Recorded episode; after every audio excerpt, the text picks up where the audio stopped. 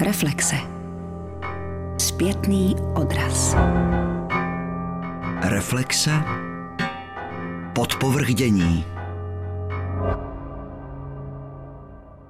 Nový román Michala Ajvaze Města vyšel na Velký knižní čtvrtek 17. října po osmi letech od jeho literou oceněné novely Lucemburská zahrada. A už ve videoanotaci k této události jeho autor avizoval, že jim završil románovou trilogii, sestávající ještě z knih Cesta na jich a Prázdné ulice.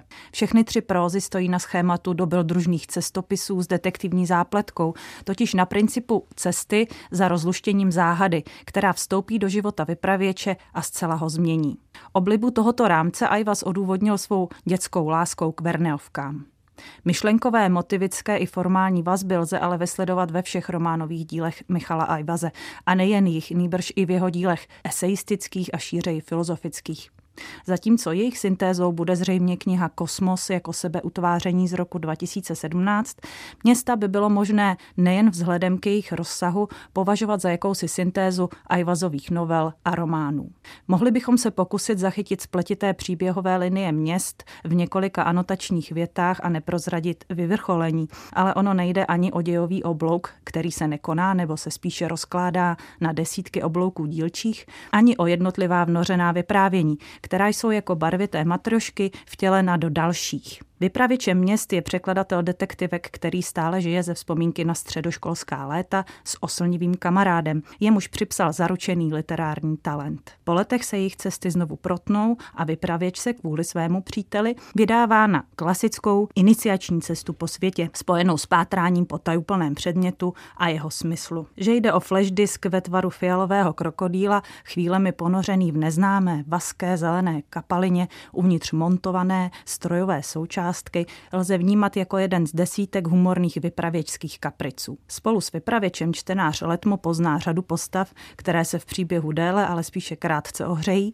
a navštíví světové metropole tří kontinentů a devíti zemí titulní města. Z Prahy povedou jeho kroky do Švédska, Norska, Nizozemska, Irska, Francie, Spojených států, Japonska a Polska. Starobylá narrativní metoda slyšeného vyprávění je vyplněna stovkami fantastických a fantazijních, místy surreálních a občas i detektivních formálních a námětových prvků, z nichž mnohé známe už z Ajvazových předchozích děl a které nás přesvědčí o tom, že je mistrem míchání žánrů, nejraději vysokých s nízkými až brakovými, či lépe mistrem v porušování jejich hranic a rozrušování jejich hierarchie. Ajvas románem města nevstupuje na novou narrativní půdu. Naopak znovu obydluje místa známá. Dostáváme se jen dále ve světě, než v pražském druhém městě či v jeho evropské cestě na jich. A zřetelnou podobnost bychom našli také s nebeletristickým, eseistickým ajvazovým dílem 55 měst, katalog sídel, o kterých vyprávěl Marco Polo Kublaj Chánovi, sepsaný k poctě Kalvínovi. V němž podstatnou roli opět mají sídelní výdobytky civilizace města. Další román o místech, o světle vycházejícím z nesmrtelných příběhů, o síle klasického vyprávění a především o hledání smyslu a významu bude předmětem naší debaty s hudebním publicistou a scenáristou Pavlem Klusákem. Dobrý den. Dobrý den. A s literárním kritikem Jakubem Vajíčkem. Dobrý den. Dobrý den. Jedním z mnoha motivů románu je splývání uměn, nebo prolínání umění a vědy. Balet s hudbou či sochařstvím, sochařství s architekturou a designem strojů, filozofie s literaturou, dokonce je citována i jaderná fúze, co by příklad jistého propojení. Smyšlený spisovatel Steinhofer se přímo zaměřuje na psaní děl, v nich se míchají žánry. Existují tu stajné souvislosti mezi knihami a písněmi, mezi příběhy navzájem. Dělá to tak Michal Ajvas i se svým vlastním literárním dílem. Prolíná či snoubí se jeho dílo eseistické, filozofické a románové do celku ohledání smyslu a významu, jak bylo v úvodu naznačeno. On sám tvrdí, že nemá rád ani romány psané kvůli vyjádření nějakých filozofických myšlenek, ani filozofická díla, která by se snažila být uměním. Odpovídají tomu města, zeptám se Pavla Klusáka. No, jak už tady bylo řečeno, Michal Ajvas ve své beletrii nějakým způsobem naráží na takovou tu takzvanou dobrodružnou četbu pro chlapce. Ona dneska už se pochopitelně musí říct i pro dívky, ale to hledání, řekněme, platformy nebo žánru, jak to, co člověku leží na srdci, vtělit do příběhu, To myslím, že u Michala Ajvaze končí v beletrii skutečnou beletrií, ale to, že se tam vznáší nějaký důvod, který stojí před literaturou, to myslím platí taky. Teď opravdu nechávám stranou jeho eseistickou korespondenci s Ivanem Havlem a tak dál a uvažuju o té linii, která konec konců začala první básní jeho první sbírky Vražda v hotelu Intercontinental. Ta první báseň se jmenovala Město. Potom to všechno jak si pokračovalo dál, přes druhé město, přes ty další knihy, které mají zase v názvech nějaký prostor, prázdné ulice, cesta na jich, Lucemburská zahrada. Já jako čtenář jsem začal mít pocit, že mám docela štěstí, že se Michal Ajvas rozhodl právě pro formu literatury, protože se mi zdá, že to promýšlení světa a určitá radost, až vášeň, která je s tím promýšlením a vymýšlením spojená, že by to vlastně vůbec nemuselo ústit do literatury. A asi není náhoda, že třeba jedna ze zásadních postav tohohle příběhu románu Města je někdo, kdo se snažil napsat literární dílo, ale pochopil, že jakousi velkou paralelu uskutečnění jeho snu provedl někdo v hudbě. Takže vlastně si říkám, že to, že příběh a jazyk jsou médiem, který dokážou, umožňují Michalu Ajvazovi vyprávět ještě navíc s humorem, s nějakými jaksi přízemními detaily, s tou paradoxní různorodostí světa, umožní vyprávět o tom promýšlení možností světa. Takže můžeme být docela rádi. Jakub Vaníček? Podle mě Michal Ajvas jako dvojdomý autor, který pracuje jak na poli filozofie, tak i beletrie, tak se asi eh, mnohdy nemůže vyhnout tomu, že tyhle ty eh, dvě linie se potkávají a že vlastně z nich jako vystávají určité podobnosti. A myslím si, že v tom díle Michala Ajvaze jde jednoznačně vidět, že se autor s tím dlouhodobě vypořádává. Dokonce i v různých rozhovorech nebo v sekundárních textech, které byly o Ajvazovi napsány, tak se tohleto téma dost, dost často pojednává a sám Michal Ajvas vlastně se snaží si udržovat určitou distancu, určitý jako odstup od té své filozofické práce. Nicméně, když se podíváme do jeho posledních pros, do těch tří, které jste zmínila, tak nevždy se nemůžeme zbavit dojmu, že vlastně jako to dílo najednou tak trochu stojí vedle toho filozofického textu a do značné míry ten filozofický text jako pojednává nebo se ho snaží dále rozvinout. No. Takový já mám dlouhodobý dojem z četby Michale a Ivaze. Autor opakovaně uvádí, že většina jeho knih je, jak jsme tady už dvakrát zmínili, postavena na dobrodružném půdorysu s fantastickými prvky. Pavel Klusák tady před chvilkou říkal, že to je pro chlapce. Je možné města označit třeba za dobrodružnou fantazi pro mládež? Tam nic generačního nefiguruje. Hmm.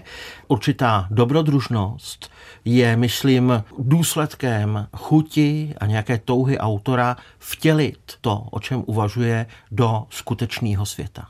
Nepochybně ta města u něj jsou něčím jako neviditelná města u Itala Calvina. Myslím si, že to může představovat určitý systémy, jak funguje svět, určitá prismata, určité jaksi modely fungování.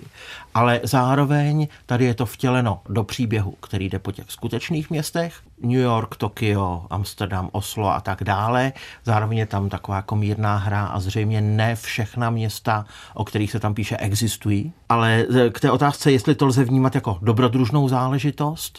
Jestli to je určeno mládeži, to by mě Aha. trochu zajímalo, vzhledem k těm fantastickým prvkům. To je četba pro lidi, kteří chtějí nějaký čas vydržet s tématem po otáčení světa a jeho pozorování a zkoumání z různých úhlů.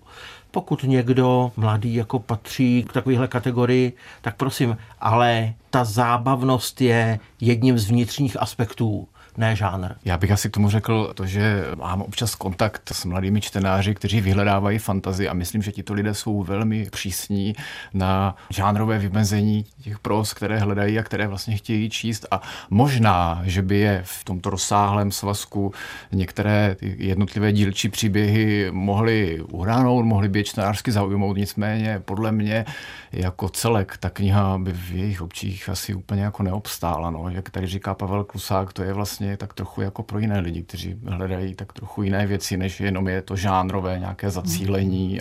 Já jsem tedy za ta léta s Ajvazem a čtenáři a přáteli zažil velmi vřelý vztah spousty lidí k druhému městu. Možná nejenom proto, že je tenčí, ale taky hmm. proto, že je v něčem poměrně akční. Jestliže tady sledujeme třeba modely myšlení nebo modely estetiky, tak tam se ty věci dějí a dějí se tady na Staromáku, vidíte, a v Kaprově ulici a Bůh ví kde ještě. To myslím, že může fungovat jako generačně velmi tak rychleji. Ve městech něco neustále připomíná něco jiného a určitě nejen v tomto rozsáhlém románu. To se děje i při srovnávání autorových románů z díly světového písemnictví. Čtenáři srovnávají města s Nikdy, kde je Nila Gaimana. Jiní vidí autorovu zpřízněnost s cestovatelem, romanopiscem Žánem Marie Blas de Roble, mimochodem odborníkem na podmořskou archeologii. Jiným autor připomíná magicko-realistické na sebe dovnitř odkazující povídky argentinského spisovatele Borges Borgese. Připomíná se také, že český romanopisec je obdivovatelem kyberpunkového díla Williama Gibsona, kde se využívá efekt McGuffin, což je prvek zápletky, který je častý nástrojem ve špionážních a mysteriózních filmech a knihách. V případě tady měst je to věc, součástka, která splňuje tuhle roli nebo nese tuhle úlohu. Ten prvek uvádí postavy v pohyb, pohání vyprávění kupředu, což si myslím, že přesně ta strojová součástka tady skutečně dělá.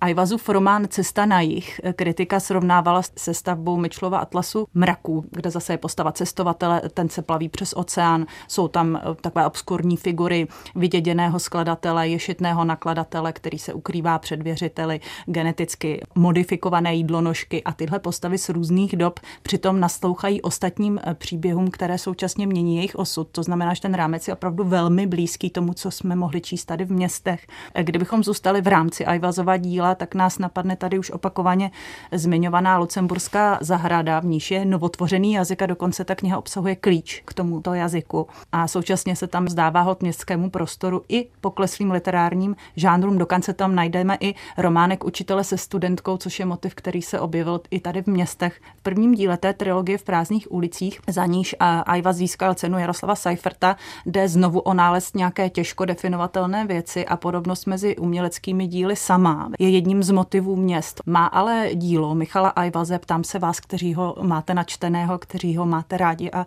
v jeho světě se rádi pohybujete. Má nějakého předchůdce nebo souputníka v českém písemnictví? Lze třeba cítit nějakou afinitu tohohle románu konkrétně nebo šířej Ajvazova díla k českým romanetům z konce 19. století nebo k jiným postmoderním českým soudobým spisovatelům, třeba Daniele Hodrové nebo Jiřího Kratochvila? Tam se Jakuba Vaníčka. Tak eh, jména, která tady padla, tak ty určitě patří k tomu rodokmenu Ajvazových románů.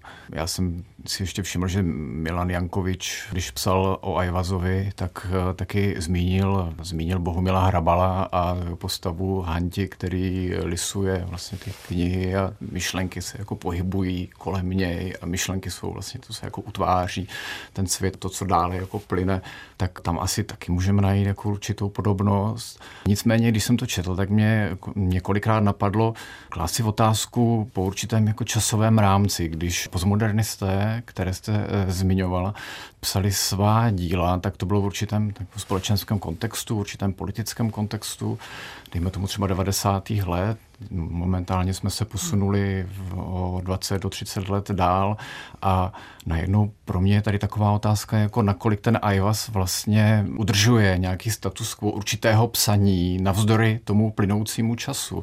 Nakolik vlastně jako to dílo se nemění, přestože ten duch naší doby vyvolává už tak čas i jiné otázky. Nebo Vnímáte to jako, jako anachronismus? Hmm, někdy si skoro říkám, že tam určitý anachronismus tom jeho psaní je a že vlastně když to čtu, tak se nořím zpátky proti proudu času do určité etapy, která už vlastně to své zlaté období má s sebou.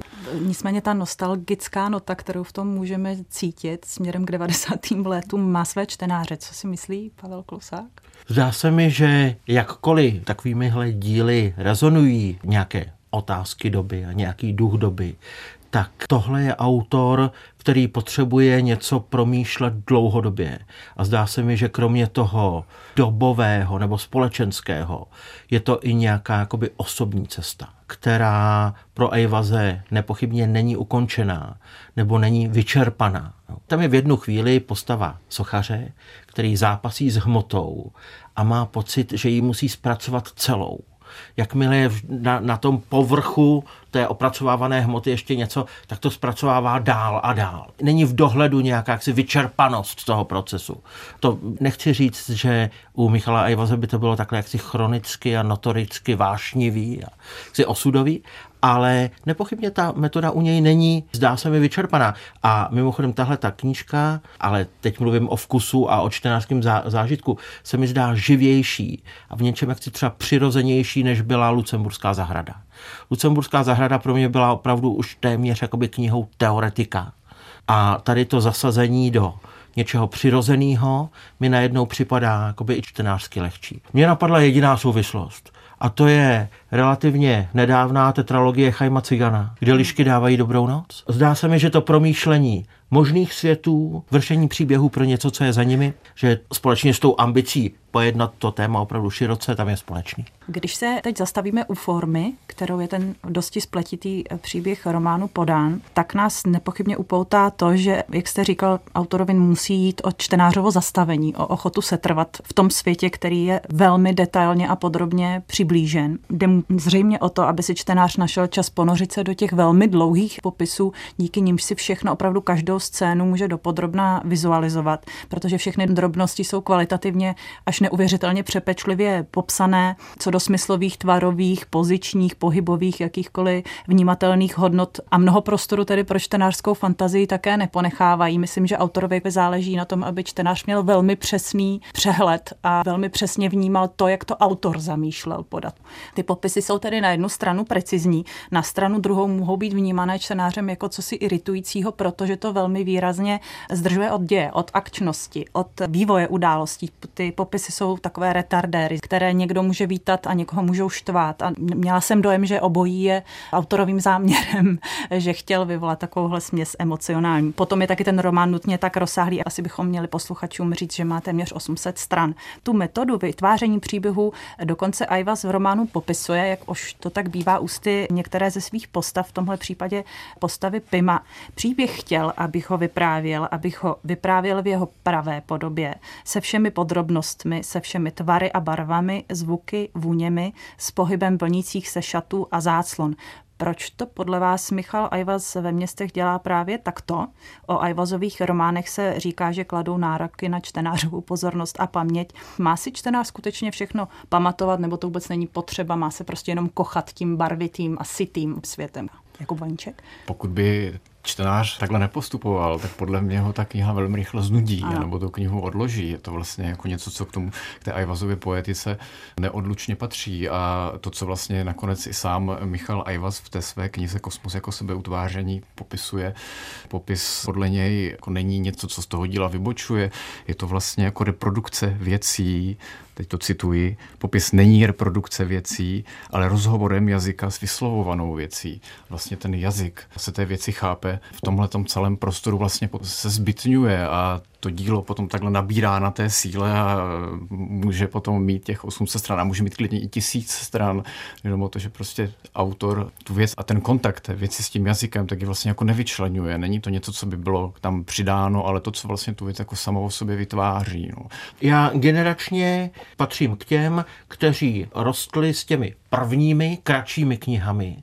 A ty mě zřejmě přesvědčili na té kratší, vlastně s naší ploše, že mě Ajvazův svět zajímá, že mě obohacuje a jakkoliv ty knihy mají svoje odstíny, mají svoje jaksi různé polohy, tak ten svět a určitá starost o svět tam zůstává. Já už patřím k těm, kteří vědí, že na ploše těch stovek a stovek stran se v jiné formě a na to se pochopitelně vznáší otazník. Nachází to, co mě může zajímat, nebo co mě zajímalo v minulosti.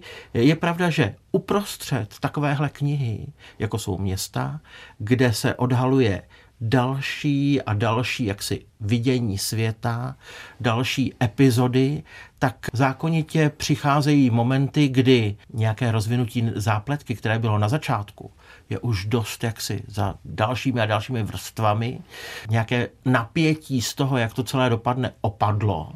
A člověk někdy může mít spíš pocit, že ta pouť bude nekonečná. Že odhalovat valéry světa a estetiky a ta neviditelná města lze nekonečně dlouho. U těch měst se to nakonec zase jakoby sklene.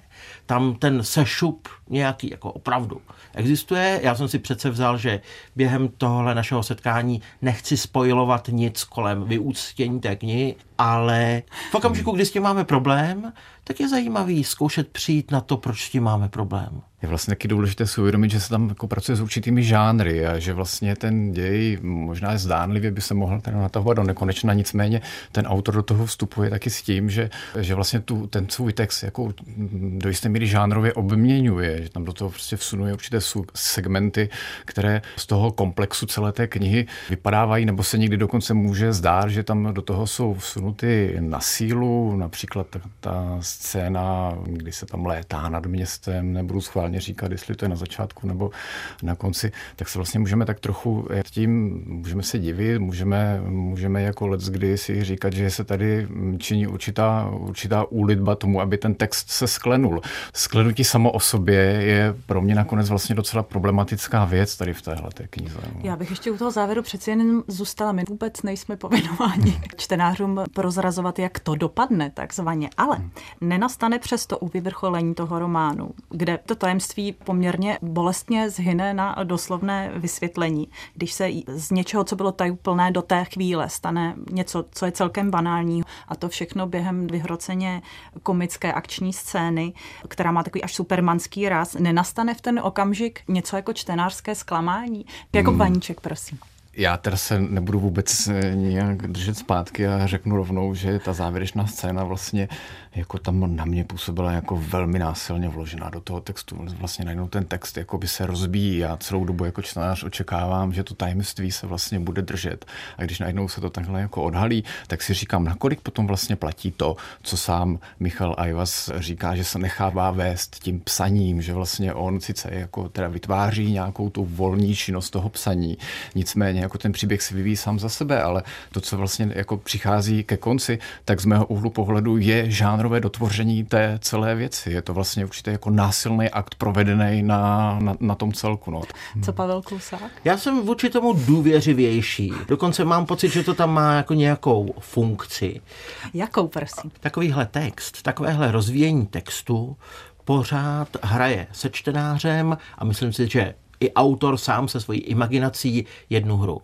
Co zůstane tajemstvím, co se ukáže jako neodhalitelné a co postupně začne dávat smysl. Polohy mezi chaosem a kódem, to, kde ty rozsypané znaky buď to nedávají smysl, anebo najednou pod určitým úhlem eh, pohledu už dávají, to je velké a dlouhodobé Ajvazovo téma. Já bych neřekl, že jsem byl zklamán tím vyústěním, ale vlastně jsem byl překvapený, že se některé věci tak ozřejmují. Už jsem vlastně z tohohle toho světa naočkovaný, že některé věci se jaksi nepropojí do smyslu.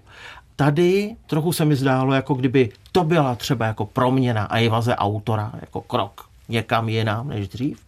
Najednou se to spojilo. Když jsme mluvili o souputnících Michala Evaze, já jsem zapomněl zmínit jednu souvislost, kterou pokládám za legitimní, a to je Wim Wenders. Když Wim Wenders zakládal svoji filmovou společnost, nazval ji Road Movies, protože příběh jako cesta, vyprávění vění jako cesta mu bylo velmi vlastní, no ale vždycky se to dělo za nějakým jaksi dalším účelem. Kniha typu města mě připomíná Wenderse v letech typu Until the End of the World, až na konec světa nebo až do konce světa, kdy vlastně postavy cestují kolem světa a postupně zjišťujeme, co se děje a proč. Fakt to trvá v tom filmu. Ten Wenders to taky nakonec složí do nějakého smyslu a najednou můžeme mít pocit, že jsme přišli o nějakou báječnou tajemnost. Možná, že to je to, o čem mluvíte vy. Ten román se opakovaně vrací k možnosti strojové tvorby a dokonce strojové tvorby umění, nebo ke spolupráci umění s technikou, hmm. nebo k tomu, jak lze v technice shledávat umění, ve vynálezech eh, shledávat nějaké neestetično. V takových momentech si nelze neuvědomit, že ten román obsahuje řadu prvků, které by bylo možné označit jako steampunkové. Ostatně ta součástka sama, ten personifikovaný deus ex machina, který to pohání, je výrazně steampunkovým prvkem. Ty stroje jsou dokonce v tom románu popisovány jako velká domácí zvířata. Hmm. Ten fiktivní spisovatel měl rád scény natahování domácích per. Jindy se vypráví o zrodu mytologie na internetu, kosmickém archetypálním stroji, který je skonstruovaný, cituji, nepopsatelnou a nevyslovitelnou hlubinou duchovního světa s velkým H. Konec citátu. Může to být kromě všeho jiného také steampunkový román. Když už bychom zacházeli do takových, do takových podrobností jako žánrů a subžánrů, tak já úplně nejsem jako vášnivý čtenář steampunku, nicméně mám takový jako dojem, že to jsou dost často texty, které se odehrávají v určitém společenském prostředí viktoriánské Anglie, nevím, jestli to tak přesně jako Zdaleka ne vždycky, ale často. A že možná se tady jako do jisté míry ten žánr variuje, ale taky se přizpůsobuje současnému dění. Já jsem by taky mířila nakonec i jedna moje jako kritická výtka vůči tomu textu, že vlastně ty postavy tak trochu mi pořád připadají, jako že variují jednu a tu tež postavu stále dokola. Dost často člověk, který má zajištěné živobytí, člověk, který je tak trochu jako vytržen ze společnosti, může dělat to, co zrovna ho baví, nebo to, na co má, na co má chuť. A tady v téhle monolitičnosti, tam bych možná viděl, že tam je, že tam je nějaká podstata nějakého jako takového ukotvení toho textu, že možná by to teda nakonec mohla být i ta varianta určitého žánru. Ty postavy, to, že vlastně jsou to jako určité takové modely, takže nám nabízejí tu možnost. K tomu, co říkáte, to je zajímavá věc. U Ajvaze, myslím, po léta všechny postavy promlouvají víceméně stejně. Mm. Nějaká charakterizace skrz dialog, mm. skrz typ jazyka, to tam neexistuje, ale ten svět je utvořený tak, že já jako jsem ready se s tím vyrovnat. Nevím, jestli jsem tak velkorysý čtenář, mm. ale spíš se mi zdá, že skrz ty postavy je veden řez, s určitým směrem, jako určitou taktikou, kterou ten autor potřebuje. To, co chce nasvítit z těch postav. Jasně, studentka, profesor, spolužák z mládí, všichni najednou jak si se vyjadřují podobně. To slovo monolitičnost na to bezvadně padne. Já jsem si to nejdřív jako formuloval jako výtku, a pak jsem si uvědomil, že by to nebylo upřímný, že zdá se mi, že to v tom textu je zvládnuto. No nicméně, když se autor pustí do dalšího žánru a tím je, troufám si říct, psychologická proza a ne jednou, ne v jednom z měst se odehrává něco jako psychologické drama, tak tam bychom možná trochu očekávali, že si s charakterizací postav a s vykreslením jejich povah dá trošku víc práce, než jenom, že učiní ten řez, o kterém jste tady mluvil. No před chvílí jsme mluvili o tom, že jeho popisy jsou velmi rozsáhlé, takže ano. nějaký vykreslení se tam asi odehrává. Víme, co mají na sobě, kde sedí, co uchopili a potom to pustili, ale moc se o jejich skutečných motivacích nedozvíme. Ty jsou nám jako naservírovány tím deskriptivním způsobem, ne skrze chování těch postav nebo skrze, jak jste říkal, promluvy těch postav. Co si myslí Jakub Vaníček? Mně do toho pořád vlastně vstupuje i uh, to Ajvazovo teoretické dílo, on jako fenomenolog, který má možná jako takové tendence někde postihnout nějaký invariant, někam jako dotknout, ano, se, invariant. Něk, dotknout se jako něčeho někde hlubšího, co je za tou jeho formou, tak on možná sám prostě vytvořil určitou postavu, kterou jenom tady takhle jako různými způsoby obměňuje, ale zůstává, zůstává stále u ní. A opět v tomto románu platí to, co platí jako u té popisnosti, že jako třeba čtenáře společensko-kritické prózy nás to bude úplně iritovat, protože si budeme říkat, jak je možné, že v tomto textu se stále pohybují vlastně jenom jedny a ty též postavy, že vlastně ten vypravěč jde napříč různými městy, nicméně se setkává stále s jednou a tou tež postavou. To nás může naštvat, nicméně v tom objemu tady toho textu se s tím nakonec opět jako čtenáři vlastně musíme smířit a zase to jenom podle mě potvrzuje to, že, že Michal Ajvas má vytyčený určitý směr, ví vlastně jako kde je nějaká autorská potencialita, kde má vlastně co říct, kde má jak tvořit a má k tomu ty prostředky už podle mě velmi dobře osvojené a tam prostě tak jako zůstává. Takže když bych s tím letím nesouhlasil, tak vlastně ani nemůžu ten, ne, nemůžu prostě ten román číst. No. Ano, je to invariantní řez postavu. Kdybychom zůstali u té součástky, ještě jednou tedy u toho kavkovského odradku, ona to je vlastně jedna z těch postav románu. Možná je charakterizovaná minimálně v Nějškově úplně nejpodrobněji, protože velmi personifikovaná, dokonce i ty postavy tak sami vnímají. Co tato neuchopitelná a do poslední chvíle neproniknutelná věc, kterou postavy každá po svém nějak interpretují, nějak si ji vykládají a ona na základě této jejich vlastní interpretace nějak vstupuje do jejich životů, co ona symbolizuje. Je to eh, smysl světa a života v nejhrubší možné, nejobecnější rovině, který se vzpěčuje jakékoliv pojmenovatelné konkrétnosti a nemůže tudíž odpovídat tomu, co jsme schopni s naší smyslovou výbavou vůbec vnímat. Ta personifikace samotná je více roviná. Ta věc se stává živou bytostí, jak jsme říkali, určuje životy lidí, ovládá je, přivádí je ke konkrétním činům, mění jejich životy. Jinde, teď cituji, vstříkla do života postavy jed, který je zahubí. Konec citátu. Má tedy i určité povahové rysy, možná na rozdíl od těch živoucích figur v toho románu. Například je, a zase cituji, skřítkovsky zlomyslná. Jindy je zrcadlem, které které lidem prozrazuje, co je v nich skryté, ale hlavně vkrádá se do životu. A to si myslím, že je důležitý moment aby z nich učinila příběh hodný vyprávění, totiž aby narušila nudu. Teď budu citovat, co říká spisovatel Pim. Pochopil jsem, co se mi nabízí jako odměna, že skončí strašná nuda, která v mém životě vládla od nepaměti. Je součástka narušitelem nudy v životech těch postav, Pavel Klusák? Na konceptu té věci je zásadní a velmi krásný. V určitou chvíli se nám zdá, že především amplifikuje nějaký skrytý věci, které jsou v nás a pomáhá, aby se v těch lidech, po kterých ta věc putuje, projevilo něco zatím nezjeveného. Jenomže ten román kromě tezí obsahuje i jejich antiteze, leco se ukáže jako domněnka nebo jako obraz, který vznikl z nějakého nekompletního pohledu a najednou se nám nabídne jakoby nějaká protistrana.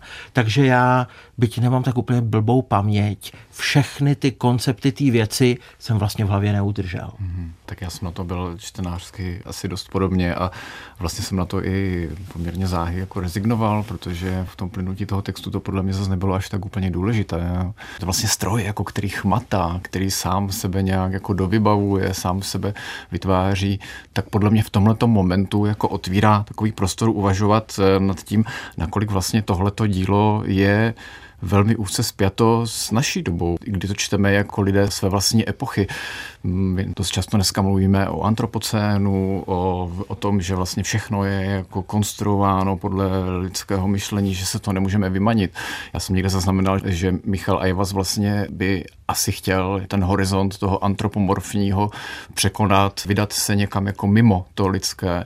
Nicméně tady tahle ta věc vlastně ukazuje, že, že to možná v literatuře nakonec nebude úplně tak jednoduché, protože když si vlastně vezmeme jako nějakého robota, něco, co samo sebe konstruuje, tak už v tom najednou nacházíme určité jako lidské podobě. Je to vlastně jako personifikováno samo ze sebe. No.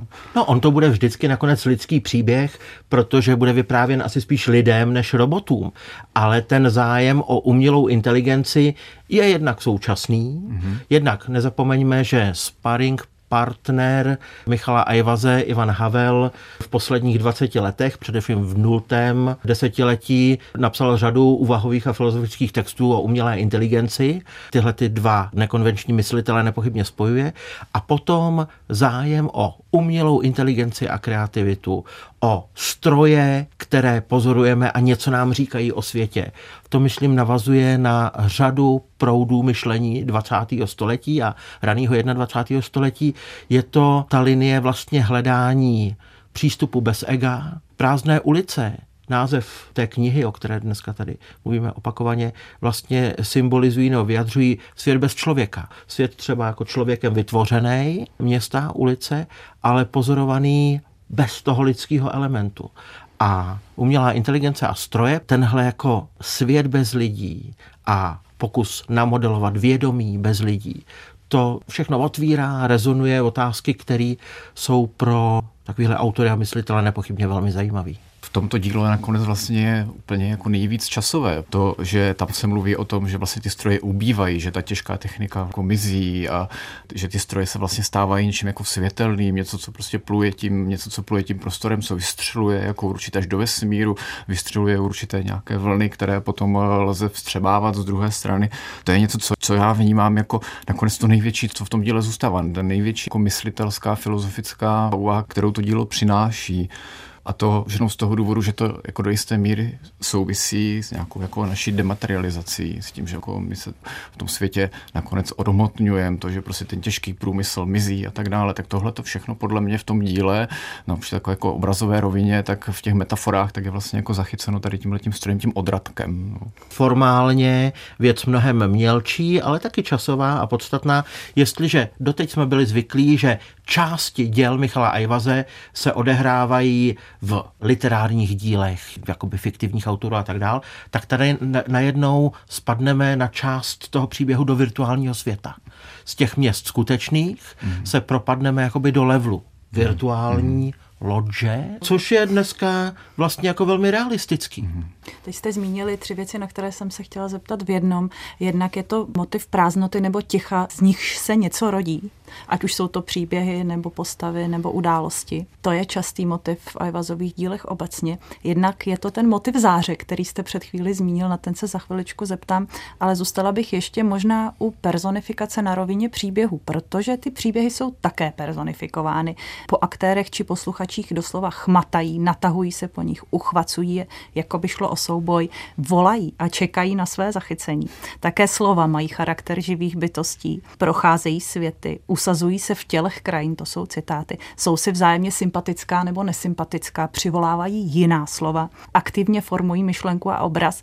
Figurují v tom románu ještě jiné typy personifikací, které bychom mohli přehlédnout. To je první část otázky. A druhá se vztahuje k tomu světlu, k tomu světelkování a záři, protože to je opět motiv, který se prolíná celým Ajvazovým dílem a to i tím filozofickým. V té beletristické části jsou v tomto románu konkrétně početné zářivé nebo fosforeskující předměty, už třeba jenom ta světelná socha, různé zvláštní aury, paprsky, svítivé plameny, zrnka prachu zářící ve sloupci světla, rovněž citát. Často se ale jedná o záři vnitřní, třeba zase o zář smyslu nebo zář slova, světlo slova. Jak tyhle světelné motivy, a vracím se znovu k tomu vyvolávání příběhu z nicu a personifikace hmm. slova a příběhu, jak to je spolu provázáno. Souvisí to třeba s osvícením, o kterém se také v tom románu píše. Jak světelné motivy by třeba mohly souviset s motivem zrcadlení, což je frekventně používaný postmodernistický hmm. motiv. Já jsem v tomhle směru možná velmi prostoduchý čtenář. Mně se zdá, že Michal Ajvas rád demonstruje nebo reprezentuje různé kódy. Kódy utvářené jazykem, kódy utvářené hmotou nebo mravenci nebo kandovaným ovocem. A zdá se mi, že ta záře je chuť ukázat že kód a struktury můžou být vytvářené i něčím tak strašně málo hmotným a tak strašně unikavým, jako je záření. Ta záře v tomhle románu, tak jak se tam objevuje, tak jak se vlastně stále jako vrací do tak je to vlastně takový ten jako hlavní proud, který ten děj do jisté míry vede.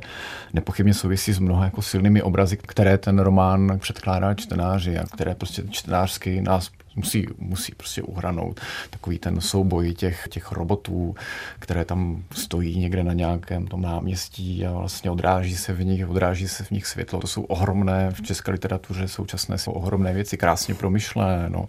Když jsem to četl, tak jsem si říkal jednu, jednu jedinou věc, vlastně tam, kde jako chybí jakákoliv ideologie, tam, kde ten autor ostentativně dává najevo, že vlastně nechce mít s žádným ideologickým pojetím skutečnosti nic společného, tak vlastně to světlo a to záření taková nějaká určitá jako efektivita, přeměna různých energií, takže to je vlastně jako vynikající substrát, ze kterého se vlastně dá stále znova a znova vycházet. Třeba světelku je i onen skrytý pramen příběhu, o který snad nejvíc běží. Nebo smáli jste se nad tím románem? Mám třeba na mysli velké metafyzické znovu sešroubování stroje z jedné kapitoly, nebo celé ty pasáže věnované té internetové komunitě.